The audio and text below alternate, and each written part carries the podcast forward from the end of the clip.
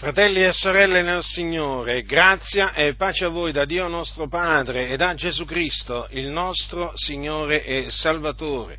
Vogliate aprire la Bibbia al capitolo 10 dell'Epistola agli Ebrei. Dunque, la lettera agli Ebrei, a questi nostri fratelli ebrei di nascita, quindi ebrei che avevano creduto nella buona novella che Gesù di Nazareth è il Cristo. Infatti si diventa figliuole di Dio credendo che Gesù è il Cristo. Chiunque crede che Gesù è il Cristo è nato da Dio. Per diventare figliuoli di Dio, gli uomini devono ravvedersi e credere che Gesù di Nazareth è il Cristo di Dio.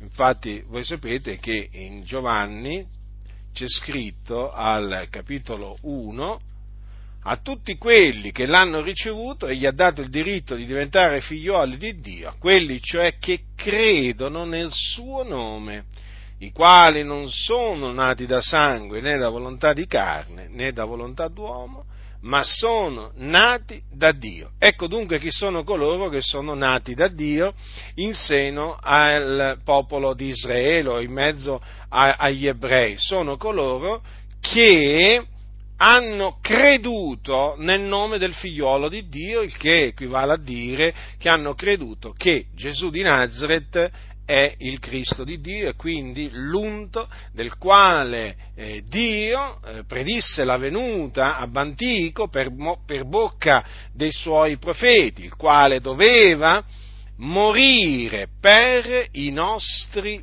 peccati e risuscitare dai morti il terzo giorno, a cagione della nostra giustificazione. Questo per ricordarvi appunto che non tutti gli uomini sono figlioli di Dio e che quindi non importa eh, a quale razza appartengono gli uomini, non importa quale status sociale, eh, gli uomini si devono ravvedere e eh, credere che Gesù è il Cristo per diventare figliuoli di Dio. E questi ebrei di, di nascita avevano creduto che Gesù è il Cristo. E dunque eh, erano nostri fratelli. E erano tentati, eh, per inquadrare appunto il contesto in cui fu scritta questa, questa lettera, erano tentati a ritornare ai sacrifici espiatori prescritti dalla legge di Mosè, quindi eh, a, alle ombre praticamente, alle ombre, perché la legge ha un'ombra dei futuri beni. E quindi erano tentati a eh, ritornare a, eh, ad appoggiarsi a quei sacrifici che non potevano togliere i, eh, i peccati. E dunque erano tentati a eh, ritornare a, ad appoggiarsi sul sacerdozio levitico, perché erano i leviti che dovevano, eh, i sacerdoti leviti, che dovevano offrire questi eh, sacrifici per i peccati che Dio appunto aveva, eh, aveva, prescritto, in particolare i sacrifici per il peccato che dovevano essere offerti nel giorno dell'espiazione. Eh, quel giorno il sommo sacerdote doveva offrire dei sacrifici per il peccato, sia per sé, per la sua casa, che anche per tutto Israele. Mediante quei sacrifici, eh, quindi mediante lo spargimento di quel sangue, i peccati venivano perdonati al popolo, ma non venivano cancellati dalla loro coscienza perché è impossibile, dice la scrittura, che il sangue di toro e di becchi tolga i peccati. Quindi la coscienza degli adoratori che offrivano quei sacrifici non veniva purificata dai, dai, dalle opere morte che la contaminavano. Perché appunto quel sangue era un'ombra, un'ombra appunto del, eh, del sangue di Cristo, che poi nella pienezza dei tempi Cristo avrebbe eh, sparso sulla croce per la purificazione dei nostri peccati. Dunque comprendete bene che se quei nostri fratelli avessero, eh, avessero rigettato il sacrificio di Cristo per tornare a quei sacrifici espiatori, avrebbero commesso un peccato imperdonabile, un peccato per il quale non ci sarebbe stata più possibilità di perdono. Avrebbero, in altre parole, eh, eh, commesso il peccato che mena a morte, si sarebbero tirati indietro a loro perdizione. Allora lo scrittore eh, scrisse queste, questa lettera piena di esortazioni, ma anche di ammaestramenti, per distoglierli eh, da, ehm, da, questo, da, questa idea, naturalmente idea eh, diabolica che veniva dal diavolo, quella appunto di rigettare Gesù quindi il sacrificio di Gesù per tornare ai vecchi, ai vecchi sacrifici, che appunto eh, il cui sangue non poteva togliere i peccati. E allora eh, ci sono dei severi moniti in questa, in questa lettera e eh, voglio leggere eh, dal capitolo 10 di questa lettera alcune, alcune parole, dal capitolo 10, a partire dal versetto 19, poi mi concentrerò appunto su alcune parole. Capitolo 10 dal versetto 19. Avendo dunque, fratelli, libertà d'entrare nel santuario in virtù del sangue di Gesù, per quella via recente e vivente che egli ha inaugurata per noi attraverso la cortina, vale a dire la sua carne, avendo noi un gran sacerdote sopra la casa di Dio, accostiamoci di vero cuore, con piena certezza di fede, avendo i cuori aspersi di quella aspersione che li purifica dalla mala coscienza e il corpo lavato d'acqua pura. Riteniamo fermamente la confessione della nostra speranza senza vacillare, perché fedele è colui che ha fatto le promesse. E facciamo attenzione gli uni agli altri per incitarci a carità e a buone opere, non abbandonando la nostra comune adunanza, come alcuni sono usi di fare, ma esortandoci a vicenda, e tanto più che vedete avvicinarsi il gran giorno. Perché se pecchiamo volontariamente dopo aver ricevuto la conoscenza della verità, non resta più alcun sacrificio per i peccati, rimangono una terribile attesa del giudizio e l'ardore d'un fuoco che divorerà gli avversari. Uno che abbia violato la legge di Mosè muore senza misericordia sulla parola di due o tre testimoni. Di qual peggior castigo stimate voi che sarà giudicato degno colui che avrà calpestato il figliolo di Dio e avrà tenuto per profano il sangue del patto, col quale è stato santificato e avrà oltraggiato lo spirito della grazia? Poiché noi sappiamo chi è colui che ha detto a me appartiene la vendetta, io darò la retribuzione e ancora il Signore giudicherà il suo popolo. È cosa spaventevole cadere nelle mani dell'Iddio vivente.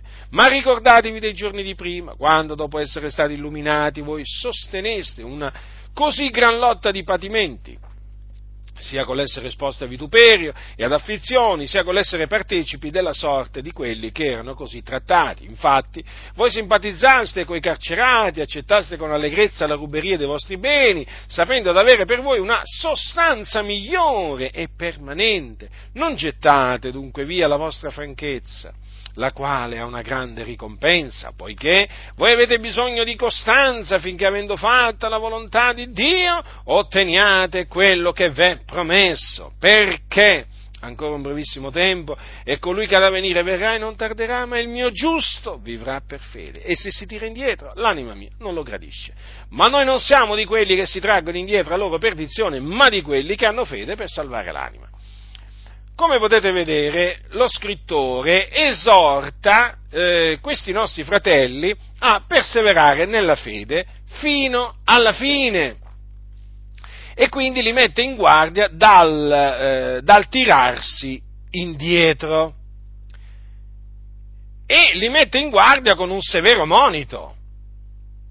Infatti gli dice, se pecchiamo volontariamente dopo aver ricevuto la conoscenza della verità, non resta più alcun sacrificio per i peccati. rimangono una terribile attesa del giudizio e l'ardore d'un fuoco che divorerà gli avversari. Uno che abbia violato la legge di Mosè muore senza misericordia sulla parola di due o tre testimoni. Di qual peggior castigo stimate voi che sarà giudicato degno colui che avrà calpestato i fiol di Dio e avrà tenuto per profano il sangue del patto col quale è stato santificato e avrà oltraggiato lo spirito della grazia? Poiché noi sappiamo che colui che ha detto a me appartiene la vendetta, io darò la retribuzione e ancora il Signore giudicherà il suo popolo. È cosa spaventevole, spaventevole cadere nelle mani dell'Iddio vivente. Vedete? Quale parole severe, eh, quale duro monito rivolse eh, questo nostro fratello a questi nostri fratelli? Praticamente li ha messi in guardia dal commettere questo peccato perché avrebbe equivalso a calpestare il figliuolo di Dio, avrebbe equivalso a tenere per profano il sangue del patto col quale erano stati santificati, a oltraggiare lo Spirito della grazia. Vi rendete conto, fratelli? E c'era, e c'è tuttora, la vendetta di Dio contro coloro che operano in questa maniera.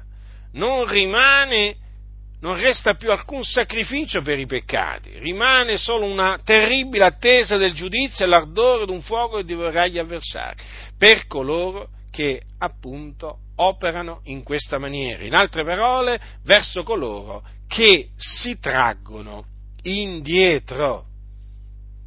È veramente cosa spaventevole, fratelli, cadere nelle mani del Dio vivente perché? Perché Dio è un vendicatore, Dio è un fuoco consumante, Dio è buono, Dio è amore, Dio è eh, misericordioso, Dio è pietoso, lento all'ira.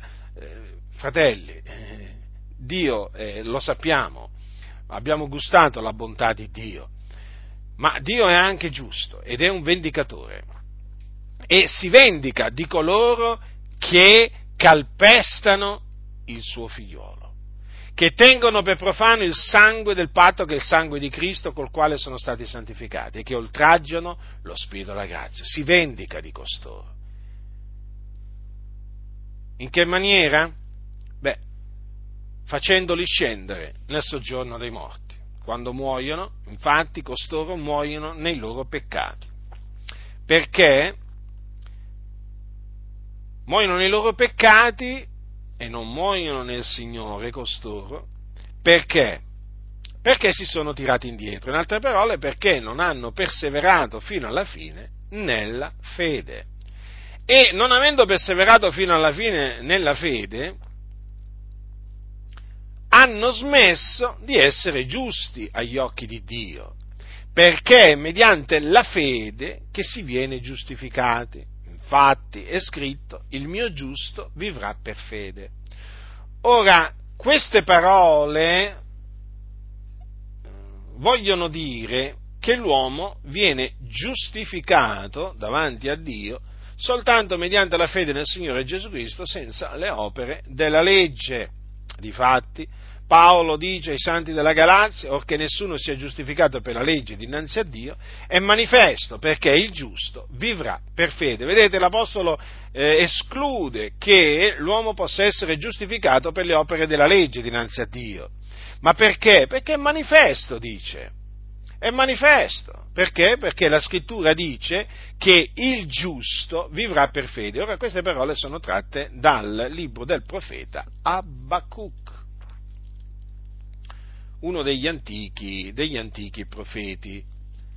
Anche ai santi di Roma Paolo eh, cita queste parole di Abacuc per confermare, per attestare che l'uomo viene giustificato senza le opere della legge mediante la fede in Gesù Cristo. E questa giustizia eh, di Dio basata sulla fede è nell'Evangelo. Allora, infatti dice Paolo al capitolo 1 dei Romani, dal versetto 16, poiché io non mi vergogno dell'Evangelo, perché se potenza di Dio per la salvezza di ogni credente, del giudeo prima e poi del greco, poiché in esso la giustizia di Dio è rivelata da fede a fede, secondo che è scritto, ma è giusto, vivrà per fede. Quindi è nell'Evangelo che è rivelata la giustizia di Dio, giustizia di Dio che si basa sulla fede, in quanto il giusto vivrà per fede. Quindi noi proclamiamo con gran pienezza di convinzione che avendo creduto nell'Evangelo della gloria del beato Dio, che è l'Evangelo di Cristo, siamo stati giustificati.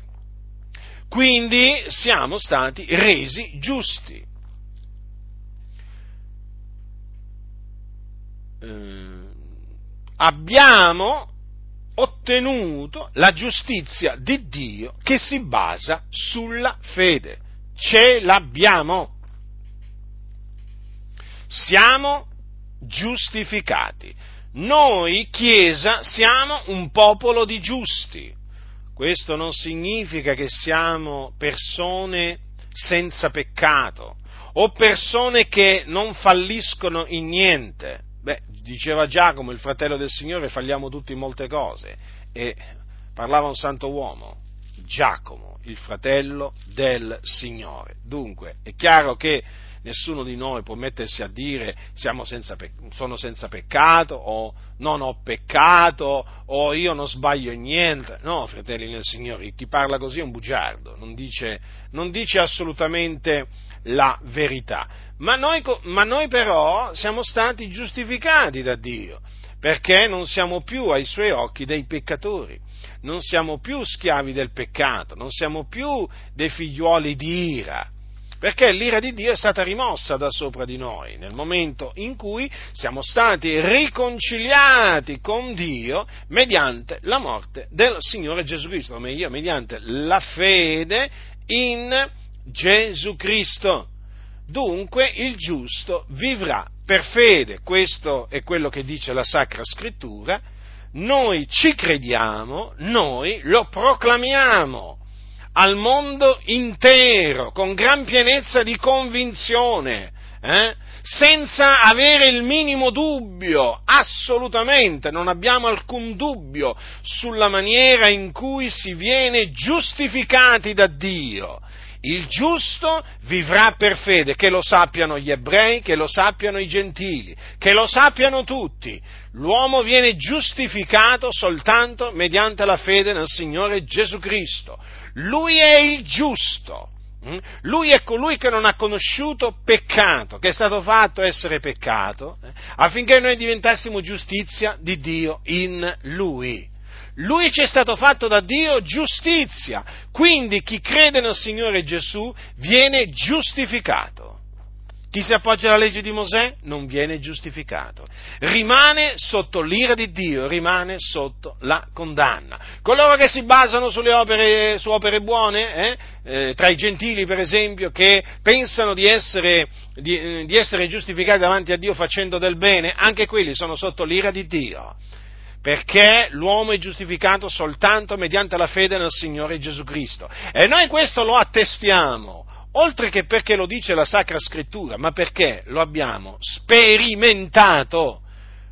Noi abbiamo sperimentato la giustificazione che si ottiene mediante la fede nel Signore Gesù Cristo e quindi non abbiamo nulla di che vantarci davanti a Dio, abbiamo solo di che gloriarci nel Signore e noi diamo a Dio la gloria, ora e per sempre in Cristo Gesù. Sì, proprio così. Non abbiamo nulla di che vantarci davanti a Dio, fratelli nel Signore. Dio ci ha giustificati e ci ha giustificati appunto per grazia, mediante la fede.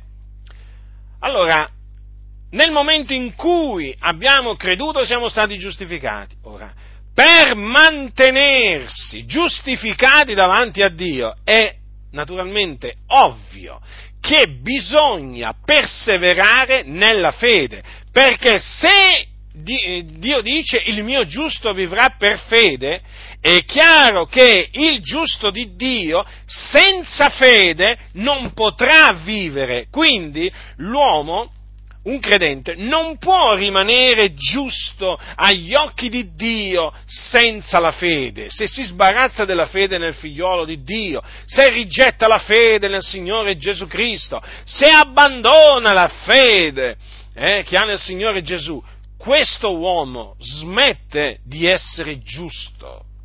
È certo, è certo che smette di essere giusto. E cosa diventa? Eh, diventa di nuovo un peccatore sulla via della perdizione. Infatti, coloro che si traggono indietro, si traggono indietro a loro perdizione. Certo, perché smettono di essere sulla via della salvezza. Se il giusto apostata dalla fede, abbandona la fede, smette di essere sulla via della salvezza si incammina per la via della perdizione e andrà in perdizione. Se si tira indietro, l'anima mia non lo gradisce, dice il Signore. E quindi noi dobbiamo credere a quello che dice Dio. E lo scrittore esorta questi fratelli. E naturalmente esorta pure noi. Voi avete bisogno di costanza affinché avendo fatto la volontà di Dio otteniate quello che vi è promesso. Notate dunque Ecco che esorta, dunque, eh, ci esorta ad avere pazienza, pazienza, affinché, avendo fatta la volontà di Dio, otteniamo quello che ci è stato promesso, quindi l'adempimento della promessa che ci è stata fatta. E che ci ha promesso il Signore? Che ci ha promesso il Signore, fratelli nel Signore?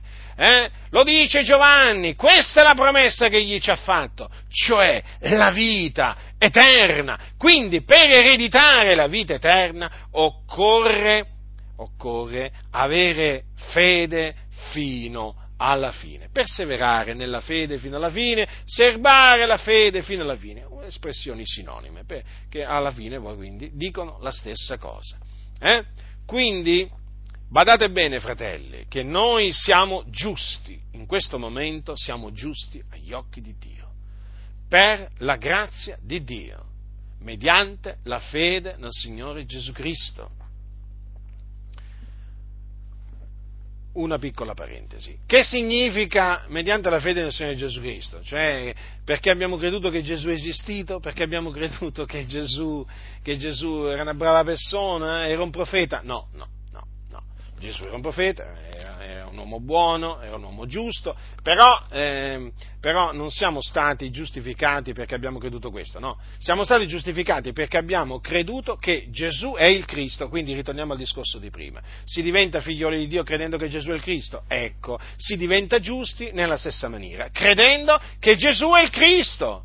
Solamente in questa maniera l'uomo peccatore, morto nei suoi falli, nelle, nelle sue trasgressioni, viene vivificato, perché solamente mediante la parola della buona novella che Gesù è il Cristo che l'uomo viene rigenerato e quindi che diventa una persona nuova, una persona viva.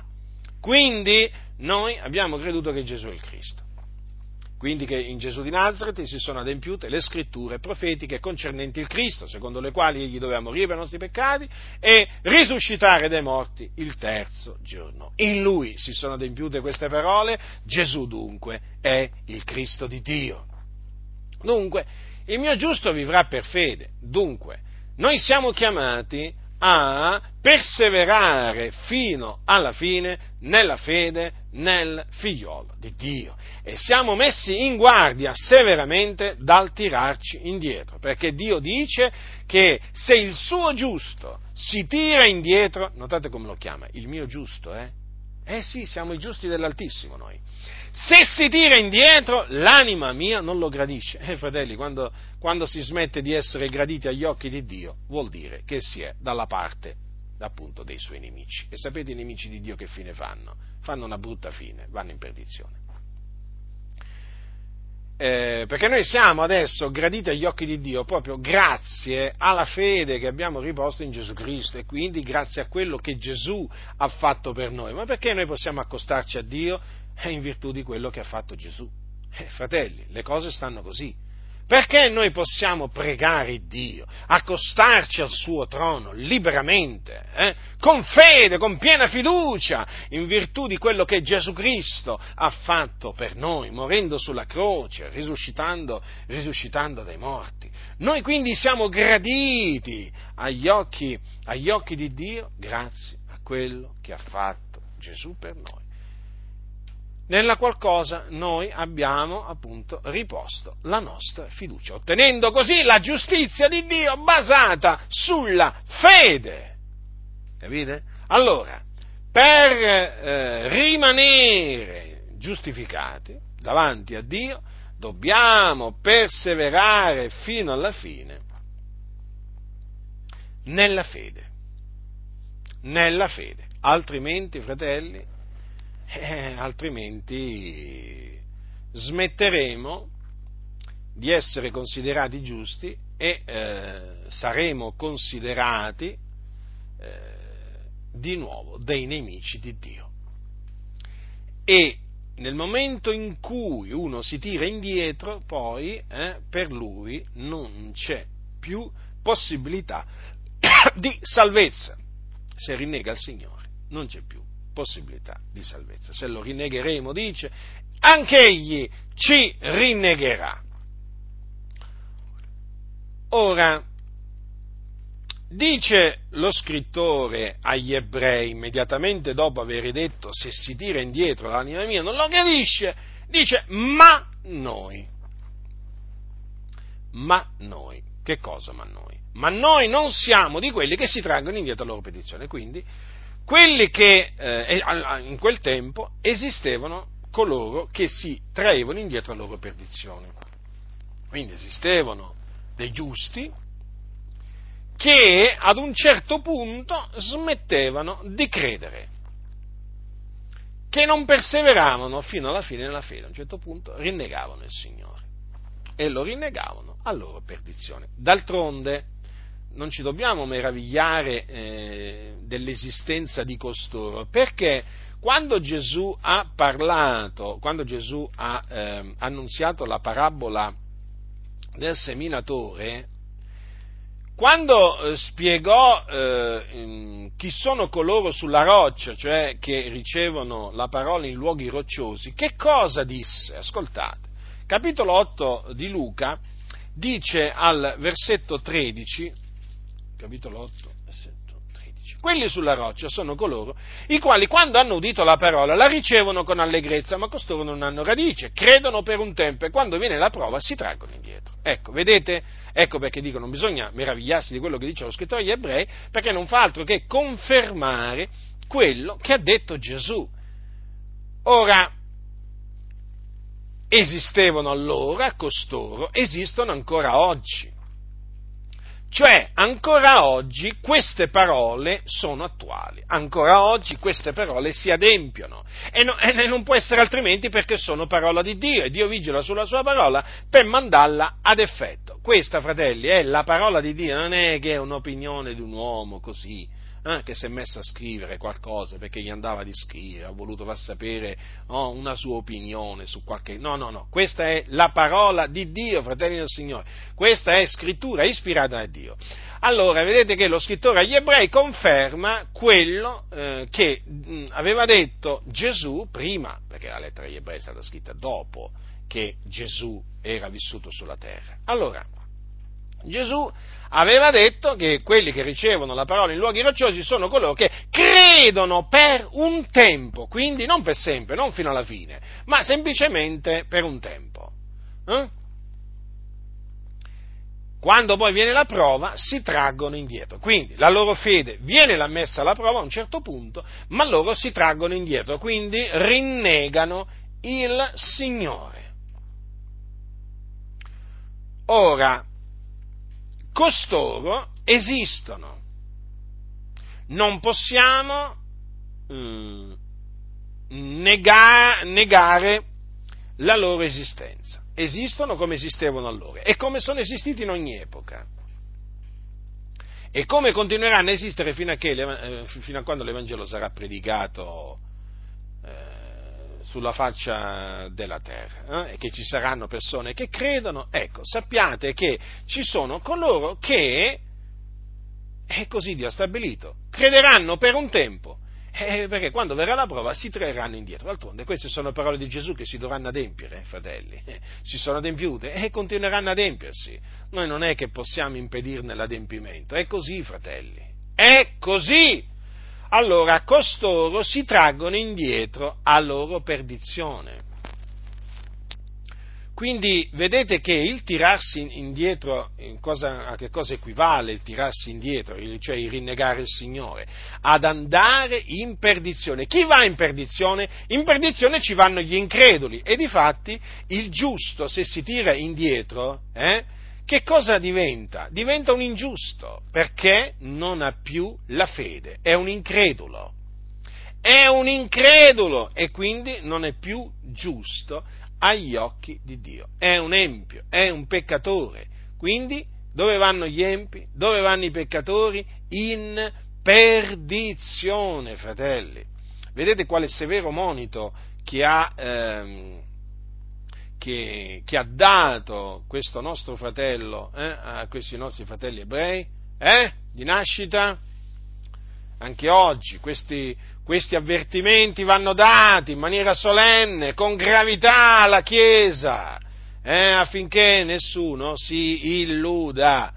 Voi lo sapete che ci sono quelli che dicono no, ma il credente una volta che ha creduto non può più scadere dalla grazia, non può più perdere la salvezza, una volta salvato, sempre salvato. Eh? Ma cosa dice la Sacra Scrittura? Che cosa c'è scritto? C'è scritto che esistono quelli che si traggono indietro a loro perdizione.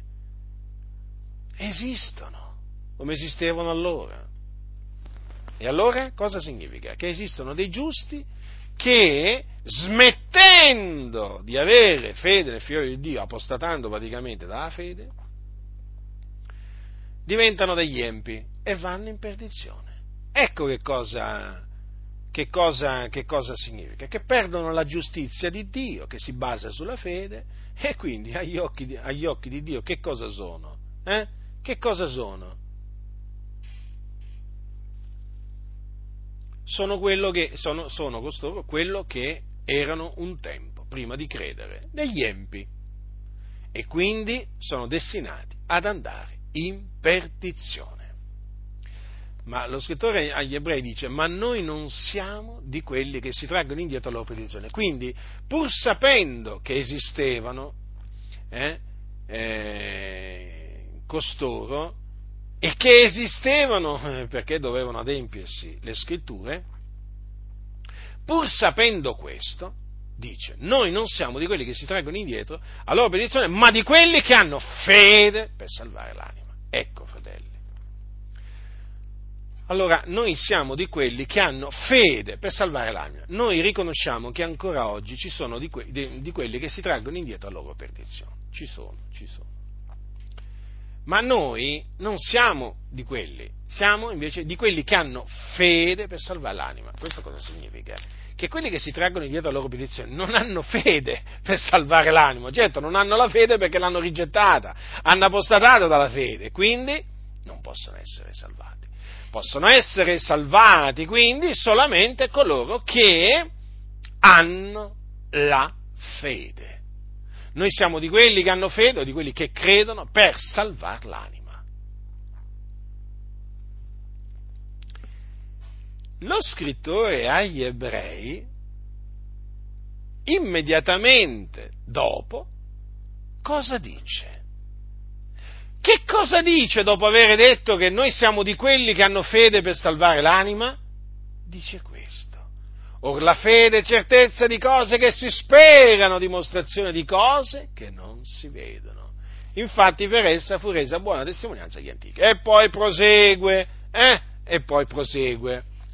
Leggetevi tutto il resto, nel senso, non è che io adesso vi cito queste parole, anzi dopo prenderò anche alcune parole, da, altre parole da questo capitolo, per spiegare questo concetto, ma leggetevelo tutto però, eh? tutto il capitolo 11, anzi leggetevi pure tutto il capitolo 12 e tutto il capitolo 13, anzi sapete, leggetevi tutta l'epistola agli ebrei, fratelli del Signore, dalla prima parola all'ultima, perché veramente è un'epistola eh, meravigliosa, un'epistola che mh, dà tanto, tanto ammaestramento, è, ta- è, molto, è, molto, edificante l'epistola, l'epistola agli ebrei.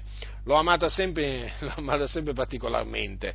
Sin dall'inizio, quando cominciai a studiare l'epistola agli ebrei, mi è piaciuta così tanto, ma quanto mi è piaciuta sempre l'epistola, l'epistola agli ebrei. D'altronde l'epistola agli ebrei esalta la grazia di Dio, la grazia salvifica di Dio, esalta eh, Cristo Gesù, il suo sacrificio, eh, esalta quello che Cristo ha fatto, ha fatto, per noi morendo sulla croce, insomma. Eh, l'epistola agli ebrei. L'epistola agli ebrei è veramente particolare e poi veramente è una sorta di inno alla fede o inno alla grazia, fate voi, perché in effetti in effetti esalta la grazia di Dio eh, che si ottiene mediante la fede no? e spiega proprio cos'è la fede. Ecco il punto qual è? Che lo scrittore agli ebrei spiega cos'è la fede, perché sapete, eh, uno dice no, noi siamo di quelli che hanno fede per salvare l'anima, sì, ma questa fede, no? Che cos'è? E, e, lo, lo, dice lo scrittore, la fede è certezza di cose che si sperano, dimostrazione di cose che non si vedono. Ora io mi voglio soffermare su queste parole, su questa parte del versetto. La fede è certezza di cose che si sperano. Perché, appunto, noi siamo di quelli che hanno fede per salvare l'anima. Allora, noi abbiamo un'anima, fratelli nel Signore. Eh? Noi abbiamo un'anima, non date ascolto a quelli che dicono che non abbiamo un'anima, no? sapete, ci sono pure quelli che dicono l'uomo è un'anima, l'uomo non ha un'anima, è un'anima, sì, è chiamato in effetti dalla scrittura, gli uomini sono chiamati anche anime, eh? però eh, è scritto anche che l'uomo possiede un'anima. Ora, quest'anima è immortale. Immortale eh, cosa significa? Significa che quando, eh, quando l'uomo muore, l'anima continua a esistere, non può essere uccisa infatti. Eh? Cioè, l'uomo può uccidere il corpo, ma non può uccidere l'anima, l'anima continua a vivere. Allora, noi siamo di quelli che hanno fede per salvare l'anima. Mentre eh, coloro che si traggono indietro vanno in perdizione, e quindi la loro anima va in perdizione, ecco che l'anima di quelli eh, che perseverano nella fede fino alla fine viene salvata. Viene salvata dove? Nel regno celeste del nostro Signore. Il Signore salva l'anima dei suoi nel suo regno celeste. Mm? Ora, la fede è certezza di cose che si sperano. Ora, fratelli, badate, badate bene a quello che vi sto per dire. Se la Bibbia dice che la fede è certezza eh, di cose che si sperano, vuol dire che non c'è alcun dubbio in coloro che eh, hanno la fede in merito alla loro salvezza. Dico, non c'è alcun dubbio. Coloro che hanno la fede hanno la certezza che la loro anima sarà dal Signore salvata nel suo regno celeste. Perché? Perché hanno la fede. La fede ce l'hai o non ce l'hai? Se hai la fede, hai questa certezza, perché la fede è certezza di cose che si sperano. Allora, non tutti hanno la fede, ma la fede ce l'hanno solo gli eletti di Dio. Ora, la fede è certezza di cose che si sperano. Dunque, dunque, questo è di fondamentale importanza. Perché? Perché conferisce al credente una grande consolazione in qualsiasi momento, appunto perché il credente, mediante la fede, è certo che il Signore salverà l'anima sua nel suo regno celeste. Ne è certo. È chiaro che noi vediamo passare il tempo, noi vediamo passare i giorni eh, e quindi noi, siccome che siamo stati salvati in speranza, speriamo quello che ancora non vediamo. È chiaro questo. Ma, appunto perché abbiamo la fede, abbiamo la certezza che quello che speriamo si adempirà, per certo si adempirà.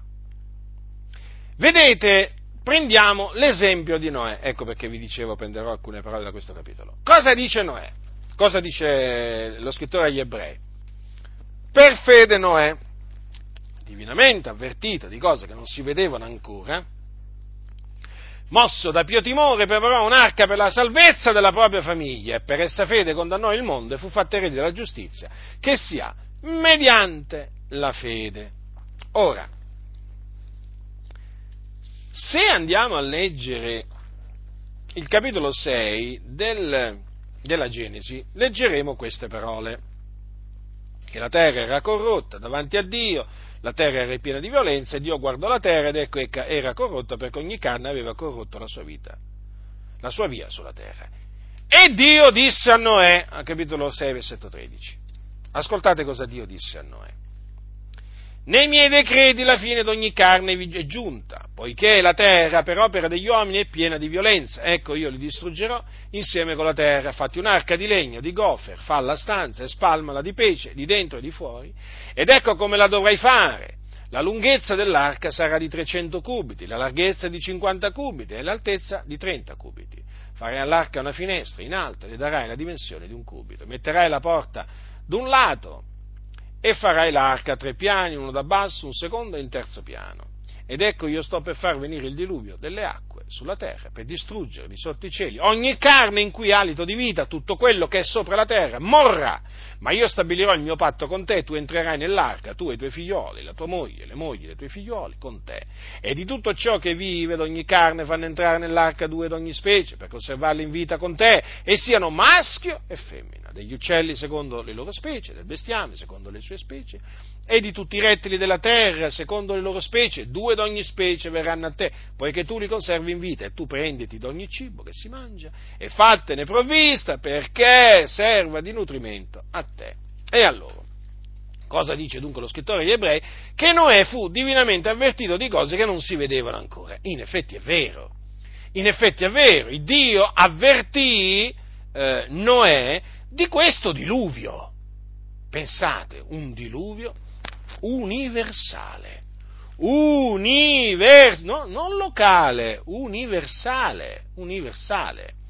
Perché dice, io sto per far venire il diluvio delle acque sulla terra per distruggere di sotto i cieli ogni carne in cui alito di vita, tutto quello che è sopra la terra morrà. Ecco perché diciamo appunto che il diluvio fu universale. Allora, Noè eh, ricevette questo avvertimento divino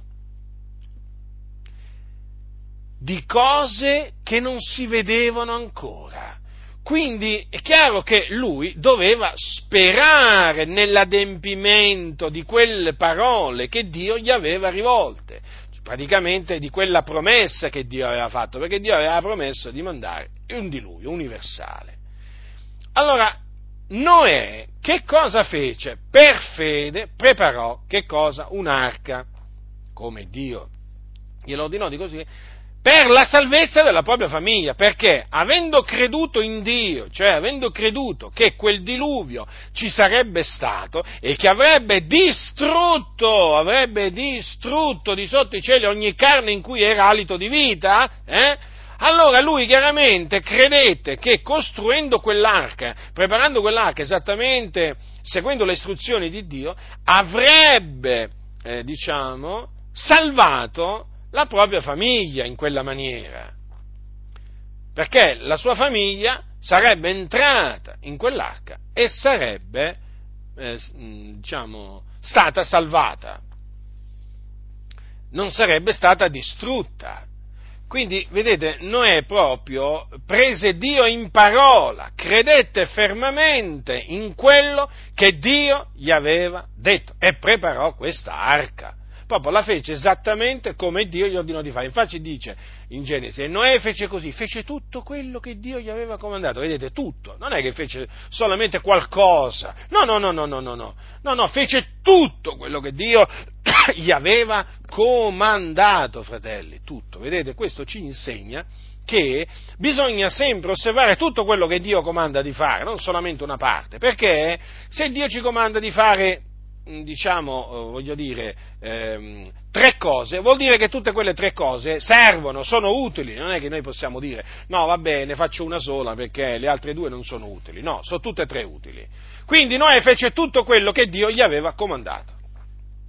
E ne ebbe del bene. Ma tutto ciò lo fece per fede, perché Noè aveva la certezza, la certezza che sarebbe venuto il diluvio, Dio avrebbe mandato il diluvio, quindi avrebbe giudicato il mondo, eh, e aveva la certezza che costruendo quell'arca, eh, la sua famiglia sarebbe stata, lui e la sua famiglia sarebbero stati al sicuro e non sarebbero periti eh, in, quel, in, quel, in, quel, castigo. Infatti dice, per essa fede condannò il mondo e fu fatta erede della giustizia che si ha mediante la fede. Vedete dunque, fratelli nel Signore, come si manifesta la fede? È così che si manifesta la fede.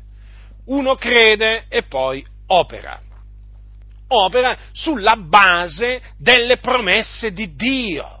Ora, Dio ci ha promesso la vita eterna, fratelli, ci ha promesso la vita eterna. Eh? È chiaro che ancora noi eh, stiamo aspettando l'adempimento di questa promessa in che senso? perché chiaramente si eredita la vita eterna poi quando appunto eh, si muore, hm? quando si muore. Eh, o naturalmente per quelli poi che saranno trovati viventi fino alla venuta del Signore nel momento in cui il Signore tornerà, no? perché otterranno, otterranno un corpo un corpo incorruttibile e comunque eh, ricordatevi sempre questo, che benché coloro eh, che muoiono in Cristo vanno col Signore nel cielo, nella gloria, poi anche loro però dovranno aspettare quel giorno eh, in cui eh, ci sarà la, la, resurrezione, quando appunto eh, otterranno anche loro un corpo incorruttibile, immortale e, um, immortale e, glorioso, perché sarà solamente in quel giorno in, in cui sarà solamente quel giorno eh, il giorno in cui eh, i santi otterranno la piena redenzione, ossia la redenzione del, eh, del corpo. Però è chiaro che per coloro che sono destinati a, eh, diciamo, gustare la morte, è evidente che poi entrano nel regno dei cieli, eh, appunto, eh, mm, entrano nel regno dei cieli quando, quando muoiono. Mm? Allora, prendiamo eh, appunto questo, questo caso. Eh? Prendiamo questo caso. Allora, prendiamo il caso dell'Apostolo Paolo. Prendiamo il caso dell'Apostolo Paolo che noi abbiamo siamo sicuri che ha gustato la morte e che eh, è andato con il Signore, è andato ad abitare con il Signore nel regno, nel regno dei cieli. Eh? Quindi Paolo va annoverato tra i morti in Cristo che poi, quando Gesù apparirà dal cielo, risusciteranno i primi. Eh? Paolo, prendiamo Paolo. Allora, Paolo, l'Apostolo Paolo, aveva fede? Aveva la fede? Eh sì che aveva la fede. E come se l'aveva l'Apostolo, l'Apostolo Paolo, aveva la, la, fede? Lui viveva la sua vita nella fede, nel figliuolo di Dio. Eh? Ho creduto, perciò ho parlato. Vi ricordate le parole dell'Apostolo Paolo? Quanto sono belle queste parole dell'Apostolo Paolo? Eh? Ho creduto, dice, dice nella sua seconda epistola al capitolo al, dice ho creduto, perciò ho parlato, citando appunto la scrittura, eh, al capitolo 4, e poi dice anche noi crediamo e perciò anche parliamo. Vedete, l'Apostolo Paolo aveva la fede, la fede degli eletti di Dio, la stessa fede che abbiamo noi, la stessa identica, eh, fratelli del Signore, non è che c'aveva un'altra fede l'Apostolo Paolo, eh. gli Apostoli non è che avevano una fede diversa da quella che abbiamo noi, no, è la stessa fede. Anche noi crediamo e perciò anche parliamo. Allora, noi abbiamo creduto e perciò parliamo come gli Apostoli, eh? Allora, prendiamo l'Apostolo Paolo. Ora, l'Apostolo Paolo, quando il Signore lo salvò, era giovane. Era giovane. E infatti voi sapete che nel libro degli Atti degli Apostoli, quando viene raccontata la, eh, la, la, eh, la morte, morte, di, eh, morte di Stefano, eh, si parla eh, di un giovane chiamato Saulo, no? dice i testimoni deposero le loro vesti ai piedi di un giovane, cioè qui sta parlando di quelli che si diedero ai dei testimoni, eh? Eh, dei testimoni eh, che testimoniarono contro Stefano. Deposero le loro vesti ai piedi di un giovane chiamato Saulo e, e poi dopo, da lì a poco, eh, viene raccontata la sua, eh, la sua, conversione, il fatto appunto che lui mentre stava andando a Damasco, il Signore gli apparve in visione e lo salvò, perché così Dio aveva decretato. Allora si parla di un giovane chiamato Saulo. Poi mh, mm, lui credette, credette che Gesù era il Cristo, poi troviamo eh, Paolo da Tarso, mh, mm, lo troviamo vecchio, lo troviamo vecchio, quindi dopo molti anni, quando scrisse la, la sua seconda epistola eh, a Timoteo. Capite? Era vecchio. Eh sì, fratelli, si invecchia si invecchia. Quando si è giovani non ci si pensa, sapete, alla vecchiaia, però quando mm, a un certo punto ci si comincia a pensare, eh, per diverse ragioni, perché uno comincia in effetti a vedere, no, eh, a vedere dei segni no, di vecchiaia, nel senso che uno vede i giorni passare, gli anni passare, allora dice mi sto invecchiando, eh, che buona cosa rendersi conto appunto eh, di, eh, di, stare invecchiando. È una cosa naturale, eh, fratelli del Signore, non è che qui stiamo parlando di chissà che cosa, però sapete, è bene anche ricordarci, è bene anche ricordarci che eh, ci, si invecchia, eh, invecchiamo pure noi. Eh. Allora è chiaro che era, lui è vecchio, nel senso che l'Apostolo Paolo era vecchio e stava per dipartirsi considerate, dopo aver eh, predicato l'Evangelo no? eh, per, eh, in, diverse, in diverse nazioni, in diverse parti dell'impero romano, dopo aver fondato tante comunità, dopo aver esortato, ripreso, sgridato, ammaestrato, confutato, eh, insomma, dopo aver adempiuto il suo, il suo ministero, ecco che eh, lui chiaramente nella sua, nella sua vecchiaia eh, scrive, scrive, a Timoteo, scrive a Timoteo e cosa gli dice? Quanto a me, capitolo 4 della sua seconda epistola a Timoteo, quanto a me, io sto per essere offerto a mo' di libazione. E il tempo della mia dipartenza è giunto io ho combattuto il buon combattimento, ho finito la corsa, ho osservato la fede ed è rimanete mi è riservata la corona di giustizia che il Signore, il giusto giudice, mi assegnerà in quel giorno e non solo a me ma anche a tutti quelli che avranno amato la sua apparizione. Ora, noi, noi non sappiamo noi non sappiamo quanto tempo intercorse tra il momento in cui Paolo scrisse queste parole e il momento in cui si dipartì dal corpo. Mm, con certezza non lo possiamo dire, ma comunque sia. Una cosa è certa, del tempo intercorse, ma guardate, guardate eh, in che maniera Paolo si espresse, con quale convinzione lui si espresse. Aveva serbato la fede, questo è, di fondamentale importanza, fratelli. Paolo aveva perseverato fino a quel momento nella fede, nel figliuolo di Dio. Infatti poteva dire ho osservato la fede, la fede è certezza di cose che si sperano, ricordatevelo, eh? Allora dice, del rimanente mi è riservata la corona di giustizia che il Signore, il giusto giudice, mi assegnerà in quel giorno e non solo a me ma anche a tutti quelli che avranno amato la sua apparizione. Ecco, già vedete in questa dichiarazione di Paolo eh, la certezza che lui aveva di ciò che sperava Fratelli, queste parole sono fondamentali perché noi dobbiamo parlare come gli apostoli. Io ci tengo a esortarvi a parlare come gli apostoli, ragionare, pensare come facevano gli apostoli, non in un'altra maniera. Non vogliamo sentire discorsi strani. Hai la fede, parla come gli apostoli. Non vogliamo sentire discorsi filosofici. Hai la fede, parla da uomo di fede, non da uomo di dubbio. Parla da uomo che hai certezze, non che hai dubbi e non instillarli nella mente di chi ti ascolta. Chi ti ascolta deve sentire parlare un uomo di fede, un uomo che ha fede, come quando si sentiva parlare l'Apostolo Paolo, si sentiva parlare uno che aveva fede. E di questo il Dio si compiace. Ascoltate, del rimanente mi è riservata la corona di giustizia che il Signore, il giusto giudice, mi assegnerà. Certezza, certezza. Ma Paolo non disse, non so se ce la farò eh, tra dieci giorni, venti giorni, tra un anno, non so quando, se quando mi dipartirò, poi chissà come, perché, forse, eh? Forse non... No, no, no, no, no, fratelli nel Signore, no, no, no.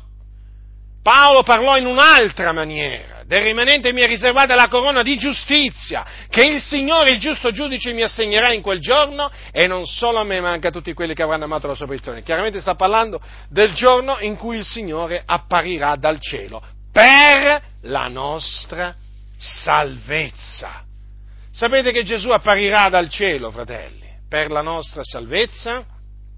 Eh sì, c'è scritto pure questo, c'è pure questo nella, nella Sacra Scrittura. Apparirà una seconda volta senza peccato a quelli che l'aspettano per la loro salvezza. Vi ho parlato infatti prima di una salvezza che naturalmente uno viene salvato dal Signore quando, eh, quando viene eh, quando muore il Signore salva l'anima sua nel regno celeste, ma c'è poi anche la salvezza eh, intesa in questa maniera, la piena redenzione, quindi che comprende, cioè che, che appunto eh, è la salvezza del proprio corpo, quella si, si, eh, naturalmente si otterrà quando Gesù apparirà dal cielo. Noi infatti l'aspettiamo per la nostra salvezza, certo perché quando Gesù apparirà otterremo la redenzione del nostro corpo. Stiamo, stiamo naturalmente, speriamo qualcosa che non vediamo, ma noi, la, noi appunto abbiamo la fede, quindi l'aspettiamo con pazienza, sicuro per certo che avverrà come il Signore ha detto.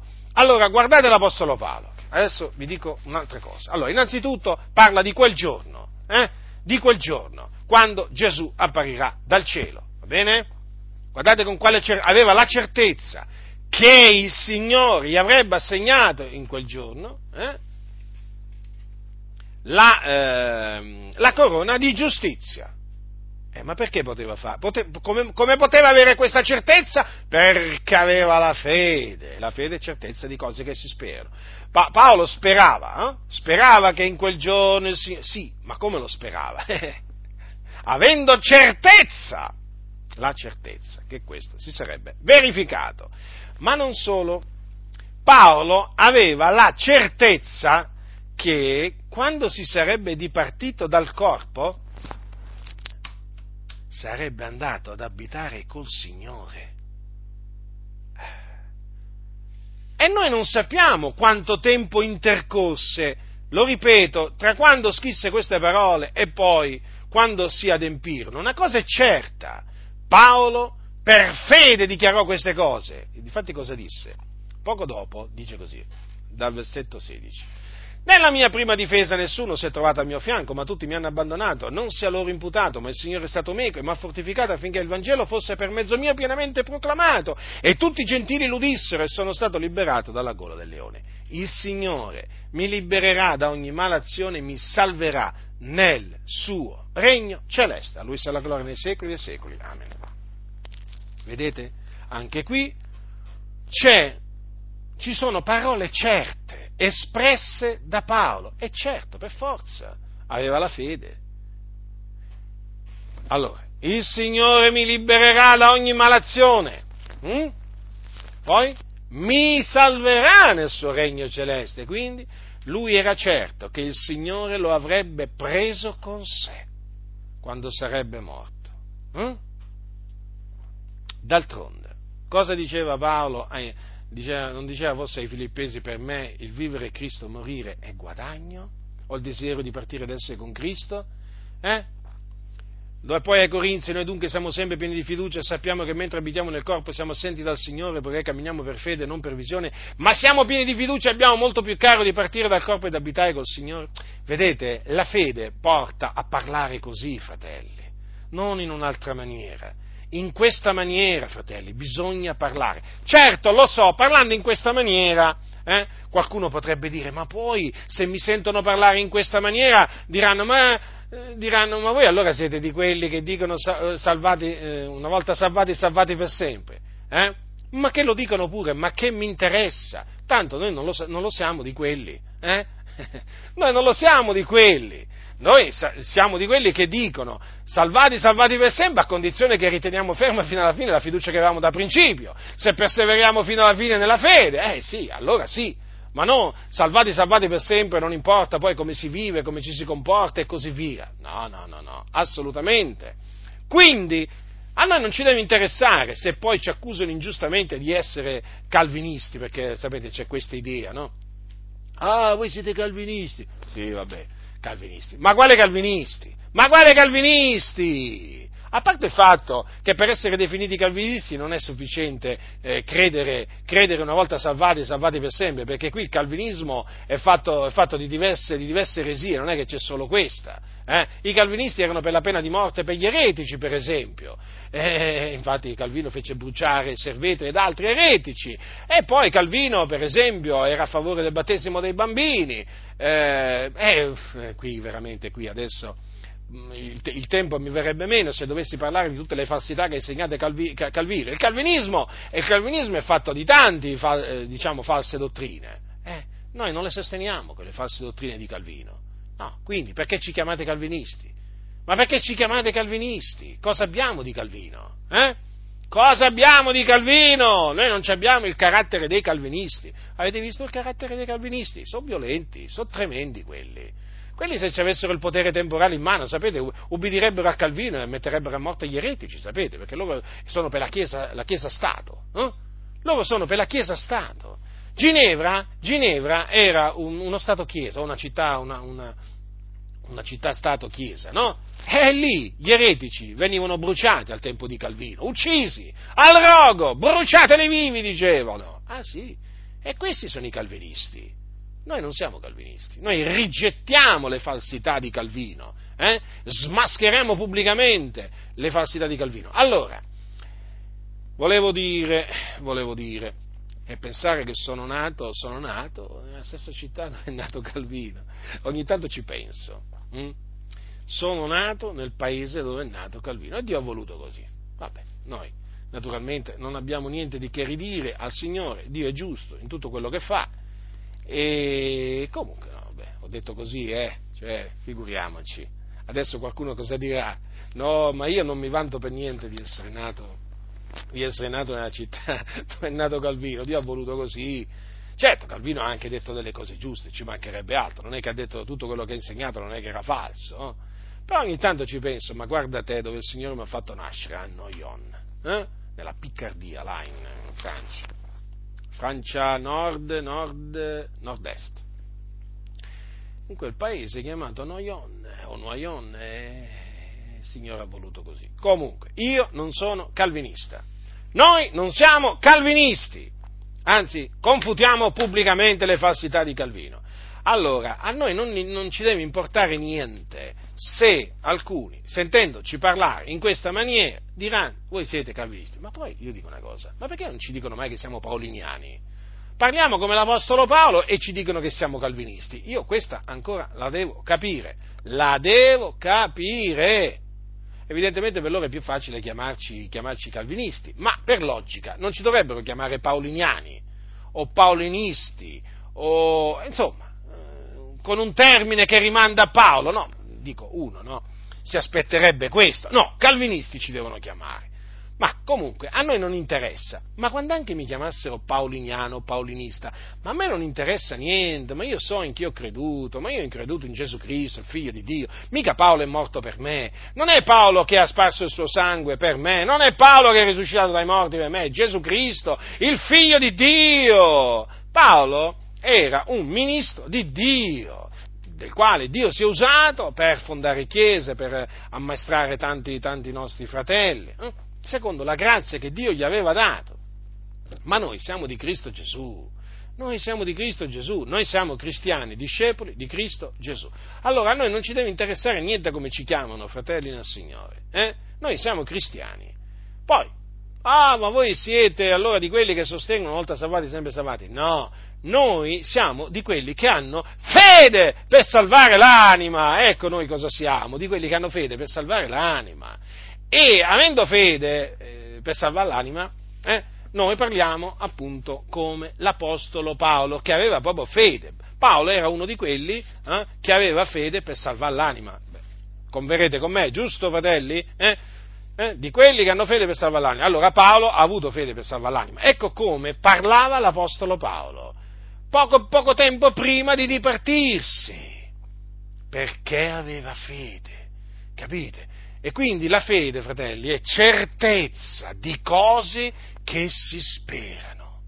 Quello che noi speriamo nel Signore, abbiamo la certezza che si adempirà, perché abbiamo la fede. Quando parliamo dunque, eh, quando parliamo, ci devono sentire parlare con gran pienezza di convinzione, senza dubitare, senza lasciare spazio a benché minimo di dubbio. Capite? Perché abbiamo la fede. Hai la fede? Innanzitutto domandati, hai la fede? Eh, se hai la fede, devi parlare come l'Apostolo Paolo. Prendi come esempio l'Apostolo Paolo. Certo, puoi prendere pure come esempio Pietro e così via, Giacomo. Anche loro avevano la fede. Però io in questo caso mi sto soffermando su Paolo. Ecco come bisogna parlare, fratelli. Il Signore mi salverà nel suo regno celeste. Proprio così, proprio così. Noi non sappiamo peraltro quanto tempo da ora a quel momento intercorrerà. Può essere poco, pochissimo, tanto, tantissimo, eh, il Signore lo sa. Ma una cosa è certa, questo è il giusto modo di parlare degli eletti di Dio. Il Signore mi salverà nel suo regno celeste. Mi assegnerà in quel giorno, e non solo a me, ma anche a tutti quelli eh, che avranno amato la sua apparizione, la corona di giustizia. D'altronde, siamo gli eletti di Dio, siamo mica un popolo qualsiasi, noi siamo il popolo di Dio. Eh? Siamo il popolo di Dio, fratelli nel Signore, siamo una generazione eletta. Siamo un real sacerdozio, siamo una gente santa, siamo, siamo il popolo di Dio. Quindi il popolo di Dio parla come vuole Dio, come comanda Dio, eh? non come vuole il mondo sentire parlare, no. Noi chiaramente abbiamo un modo di parlare, un modo di comportarci diverso da quelli del mondo. E sapete, a motivo di questo ci odiano, dicono voi siete matti, eh? ma voi avete perso il cervello, ma vanno fatto il lavaggio del cervello, ma, ma voi siete settari, ma voi, ma voi, ma voi qui, ma voi là. Eh? Noi siamo gli eletti di Dio, lo diciamo e lo siamo per la grazia di Dio, non è che, non è che noi diciamo che siamo gli eletti di Dio perché, per le nostre, le nostre buone opere, no, noi siamo gli eletti di Dio per la grazia di Dio perché Dio ha voluto eleggerci in Cristo prima della fondazione del mondo. Ecco perché siamo gli eletti di Dio. Non è che abbiamo voluto noi diventare gli eletti di Dio, no, no, fratelli del Signore. È Dio che appunto ci ha eletti e quindi un giorno noi abbiamo scoperto di essere stati eletti, tutto qua. E quindi noi parliamo come gli eletti di Dio. Noi siamo di quelli che hanno fede per salvare l'anima. Siccome che abbiamo fede per salvare l'anima, diciamo il Signore ci salverà nel suo regno celeste. Questo dobbiamo dire, fratelli nel Signore, perché, ripeto, tu non sai quando il Signore ti salverà nel suo regno celeste? Potrebbe essere anche tra cinque minuti, potrebbe essere tra cinque ore, tra cinque giorni, tra cinque mesi, tra cinque anni, tra cinquant'anni. Eh, lo so, lo so, lo so.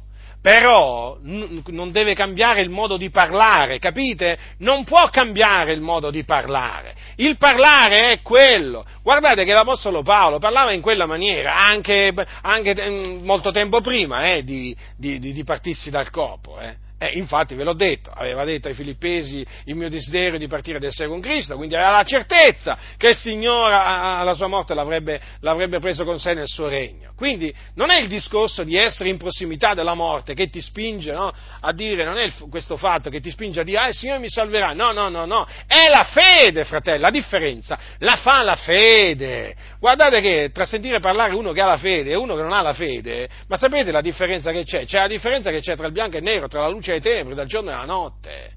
Ma è così, è chiaro. Chi non ha la fede può mai parlare come parlavano gli apostoli? Ma no, no, eh, ti farà capire in una maniera o nell'altra che non è sicuro. Invece noi siamo sicuri. Perché? Perché siamo sicuri? Perché abbiamo la fede che è certezza di cose che si sperano.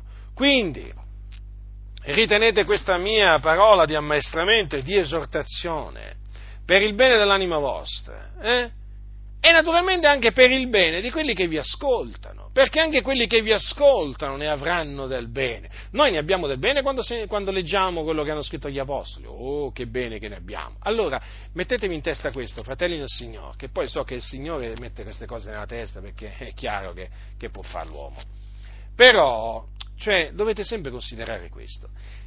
Allora, se quando voi leggete la scrittura, hm, sentite edificazione, consolazione, forza, vita. Allora dovete sapere questo, che quando la Sacra Scrittura è sulle vostre labbra, eh, stessa, naturalmente la dovete preferire con fede, guardate che l'effetto è lo stesso nei confronti di chi vi ascolta. Eh. Capito? Eh, è così, eh.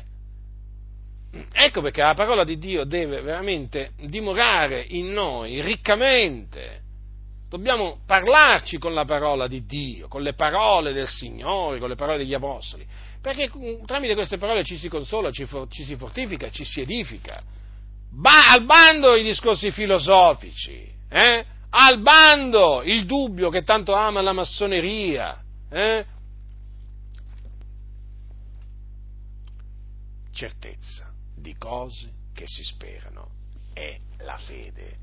E noi abbiamo la fede, l'abbiamo ricevuta da Dio, non viene da noi, viene da Dio. Guardate fratelli che quando noi parliamo, parliamo in maniera certa, guardate che quando noi preghiamo Dio, esprimendo questa certezza quando lo preghiamo. Lo possiamo fare perché abbiamo la fede, capite? La fede. Io ricordo quando ancora non avevo la fede, sapete? Ma che differenza tra prima e dopo? Ma che differenza? Ma quando mai avrei potuto fare questi discorsi? Ma quando mai avrei potuto parlare in questi termini? Non potevo, non avevo la fede. Allora chi ha la fede ha la certezza delle cose che, che spera. Quindi fino a che il giusto ha la fede, ha la certezza di ciò che spera. Nel momento in cui il giusto, apostato dalla fede, si trae indietro, non può più avere la certezza che aveva prima. No? Eh no. Perché? Perché non ha più la fede. Capite? Quindi serbate la fede, fratelli del Signore, fino alla fine. E fino alla fine avrete la certezza di ciò che sperate. La grazia del Signore nostro Gesù Cristo sia con tutti coloro che lo amano con purità incorrotta. Amen.